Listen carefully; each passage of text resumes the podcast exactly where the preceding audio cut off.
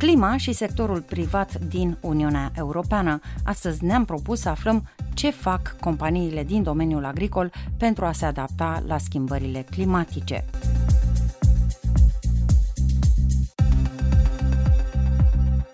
Agribusinessul din Uniunea Europeană s-a confruntat cu provocări semnificative ca urmare a schimbărilor climatice și a trebuit să se adapteze pentru a face față acestora.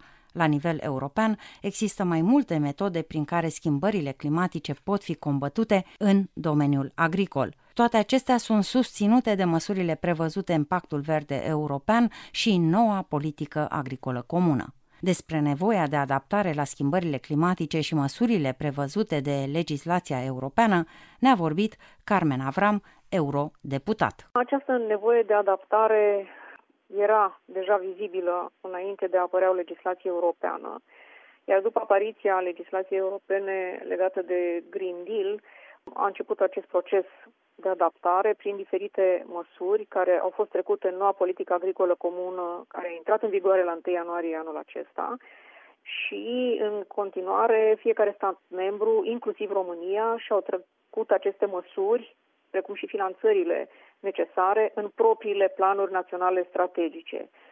Unele state au prevăzut în aceste documente construcții pentru protejarea culturilor de inundații, sau noi tipuri de infrastructură pentru irigații, dar uh, depinde de ambiția fiecarei țări în rezolvarea acestei situații și mai ales, mai ales de capacitatea financiară. De exemplu, am văzut zilele trecute și mi s-a părut foarte interesant că Ministerul Agriculturii din România a anunțat un program pilot de irigare prin picurare cu independență energetică, destinat deocamdată culturilor de câte un hectar, privitor la legume și cartofi, și care este destinat tinerilor fermieri. Sper foarte tare că vom putea la un moment dat extinde acest program pentru că ar fi un colac de salvare pentru zonele afectate. În general însă, măsurile acestea de adaptare la noile condiții climatice, în sinteză, înseamnă un management mai bun al solului și al apei diversificarea culturilor, folosirea de tehnologii agricole avansate, utilizarea practicilor agricole sustenabile sau adaptarea sistemelor de gestionare a apei sunt câteva dintre măsurile ce pot fi aplicate de fermieri pentru a-și adapta businessul la schimbările climatice.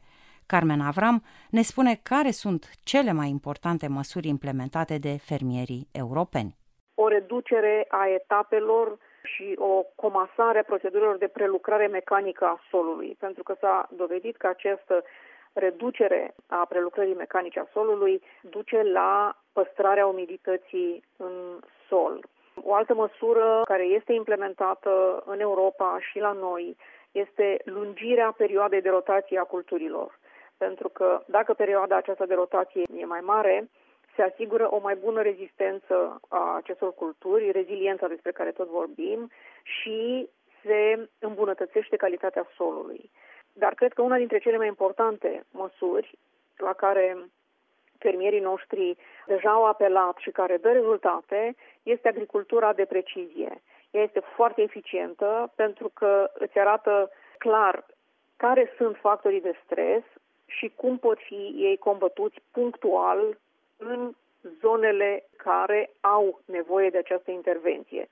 Și această agricultură de precizie înseamnă softuri și echipamente care analizează aproape în timp real nevoile unei culturi sau nevoile solului și îl ajută pe fermier să reducă și costurile de producție și tratamentele care uneori pot fi agresive, dar și crește eficiența tratamentelor. De exemplu, sunt dronele care înregistrează datele de la sol, le transmit printr-un soft fermierului, iar acesta programează în funcție de date locul și cantitatea de apă și de substanțe unde trebuie să intervină și această intervenție se face digitalizat. Mai putem apela și se face și în România, cred, nu știu dacă neapărat pe scară largă, dar probabil că se va merge pe asta mai mult, este cu culturi fixatoare de apă cum sunt în agrosilvicultură, unde plantezi copaci ca să păstrezi umiditatea în sol, să ții departe cultura de diversi dăunători, pentru că ne spun specialiștii că acești dăunători se vor înmulți în aceste noi condiții pe care noi le vedem, le simțim și pe perioada pe care o traversăm și unde va trebui să învingem totuși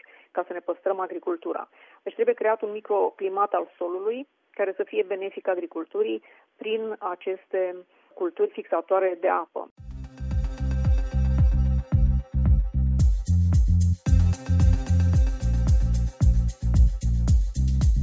Așadar, adaptarea la schimbările climatice în domeniul agricol înseamnă, așa cum spunea Carmen Avram, eurodeputat, un management mai bun al apei și al solului. Vă propun în continuare să stăm de vorbă cu un tânăr fermier care a implementat în afacerea sa din domeniul agricol câteva metode menite să-l ajute să diminueze pierderile de producție cauzate de schimbările climatice – Alexander Degianski deține o fermă de 5.000 de hectare de teren agricol în vestul României și în ultimii ani îndeplinește în agribusinessul pe care îl conduce și rolul de specialist în gestionarea riscurilor climatice. În urma evaluării riscurilor asociate schimbărilor climatice, Alexander Degianski a identificat trei modalități prin care poate gestiona și minimiza riscurile climatice. Prima metodă pe care a aplicat-o a fost adaptarea sistemelor de gestionare a apei. Alexander Degianski a investit în sisteme de irigație eficiente și în sisteme pentru stocarea apei și utilizarea apelor pluviale. Acest lucru îi garantează disponibilitatea apei în timpul perioadelor secetoase. Acum, din păcate, vedem intervale foarte lungi de secetă, corelate după aceea cu intervale scurte și intense de precipitații abundente, vijelii, furtuni. Tocmai de aceea, pentru mine, singura metodă de a combate și de a contracara aceste fenomene meteo extreme se prezintă dispersarea riscurilor în mai multe sectoare de activitate și, bineînțeles, în a întreține tot ce înseamnă infrastructură necesară pentru a gestiona apa din câmp. În primul și în primul rând, cea mai importantă parte a fermei noastre, pe lângă terenurile agricole care ne dau producțiile necesare, o reprezintă canalele de desecare, care în ultimii 30 de ani au fost lăsate de izbeliște, dar de vreo 5 ani de zile, împreună cu Agenția Națională de Îmbunătățiri Funciare, am avut puterea să decolmatăm aproape întreaga rețea de canale de desecare de la noi din zonă, stațiile de pompare fiind refăcute mai înainte. Și observ că în fiecare an avem băltiri nesemnificative de pe întreg arealul fermei. Anul acesta aproape că nu avem băltiri, datorită refacerii acestor sisteme de desecare.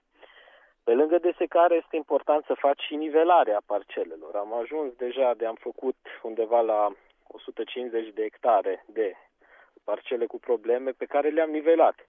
Pentru cultura de porumb este tot mai dificil să atingi producții bune fără să asiguri una, două udări în timpul verii când există acest deficit.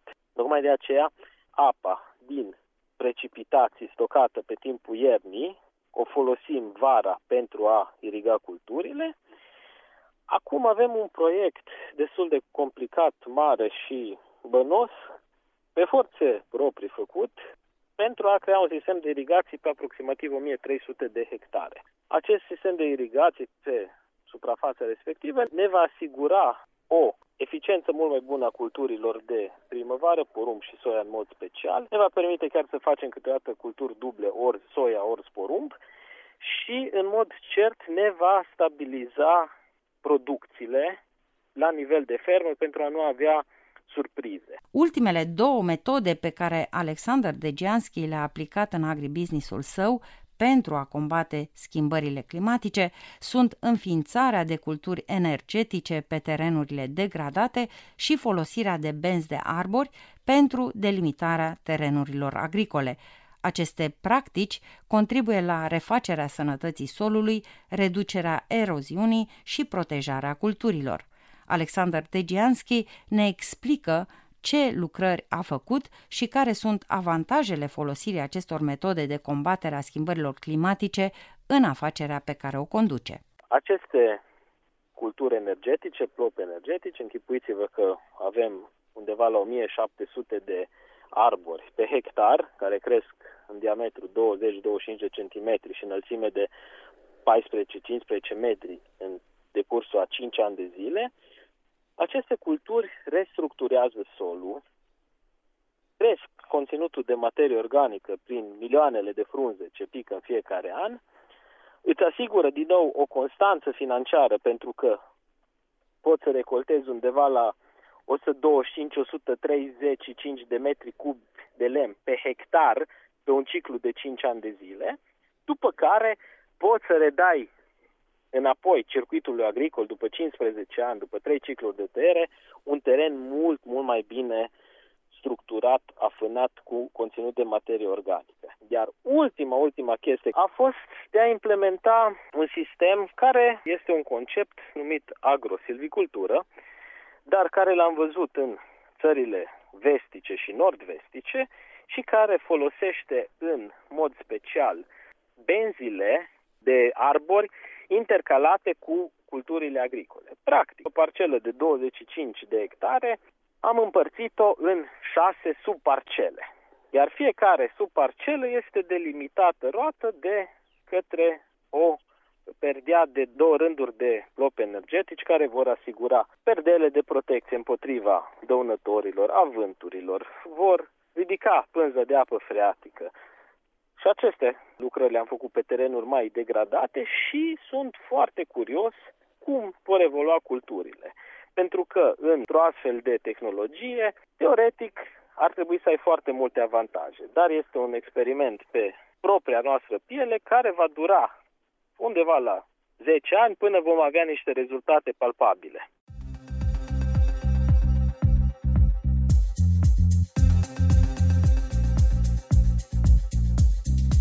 O noutate în ceea ce privește combaterea schimbărilor climatice în domeniul agricol o reprezintă folosirea tehnicilor genomice – Tehnicile genomice sunt diferite de modificarea genetică a plantelor și nu dăunează culturilor agricole. Ce sunt tehnicile genomice și care este stadiul introducerii acestora în legislația europeană, aflăm de la Carmen Avram, eurodeputat. Au o capacitate extrem de mare de adaptare a culturilor la diferiți factori de stres. Există în analiză această propunere, există un text pe care îl așteptăm să apară de la Comisia Europeană în perioada următoare, pentru că va fi nevoie de aceste tehnici genomice.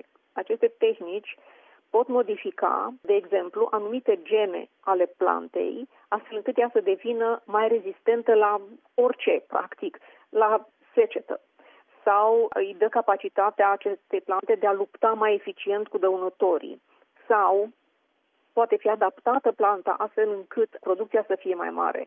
Deci, când va veni de la Comisia Europeană o propunere privind definirea și cadrul legal pentru aceste tehnici, tehnicile genomice vor intra în analiza Parlamentului și eu cred că vor trece. Sigur că există însă niște controverse, dar publicul trebuie să înțeleagă foarte bine că nu e același lucru cu modificarea genetică și că aceste tehnici sunt reversibile, deci poți programa sau nu o plantă într-un an da, într-un an nu, nu dăunează plantei în calitățile ei, ci doar ajută aceste plante într-o perioadă, de exemplu, de secetă prelungită, să rămână în sol și să asigure fermierului cultura în care a investit. La final am rugat-o pe Carmen Avram, eurodeputat, să ne spună ce alte măsuri ar putea fi aplicate de fermieri pentru a combate schimbările climatice, astfel încât agribusinessul european să aibă cât mai puțin de suferit. Pe lângă măsurile care sunt prevăzute și în politica agricolă comună, sunt recomandate, mai avem și măsuri de prevenție. De exemplu, se recomandă metodele de luptă pentru diminuarea gazelor care produc schimbările climatice. Adică, înainte să ne adaptăm cultura la schimbarea climatică, putem să luptăm astfel încât schimbarea climatică să fie diminuată. Prin noua politică agricolă comună se recomandă extinderea culturilor fixatoare de azot, cum sunt soia sau mazărea fasolea, lintea, lucerna și altele, sau să luptăm cu schimbarea climatică în fermele de animale, unde trebuie reduse emisiile de metan. Iar acest lucru se poate face prin schimbarea furajelor cu o hrană care să inhibe aceste emisii. Metanul fiind unul dintre acele gaze cu efect de seră cu efect pe termen foarte lung și foarte dăunător. Va veni în curând o legislație legată de reducerea gazelor industriale. Problema este că în acest document a fost introdus la un moment dat sectorul agricol și anume sectorul zootehnic. Și atunci e posibil ca după ce legislația aceasta va intra în vigoare să vedem totuși necesitatea aplicării unor măsuri de tipul celor menționate în ferme, inclusiv în fermele din România.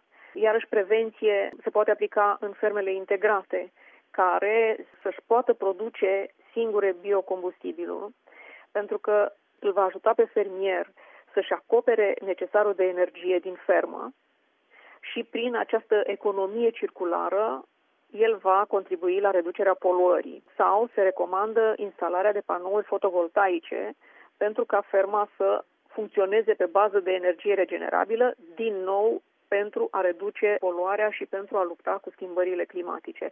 Deci este o gamă foarte largă de măsuri care se pot aplica, măsuri care deja se aplică și măsuri care ar urma să vină și mă refer, repet, la aceste tehnici genomice pe care foarte mulți fermieri, cel puțin în Occident, le așteaptă cu interes. Se lucrează oricum în mari companii internaționale la aceste noi plante, se studiază foarte mult aceste tehnici, se studiază semințele care vor putea fi achiziționate pentru ca în viitor culturile să poată să fie mai rezistente la tot ceea ce ne vor aduce vremurile.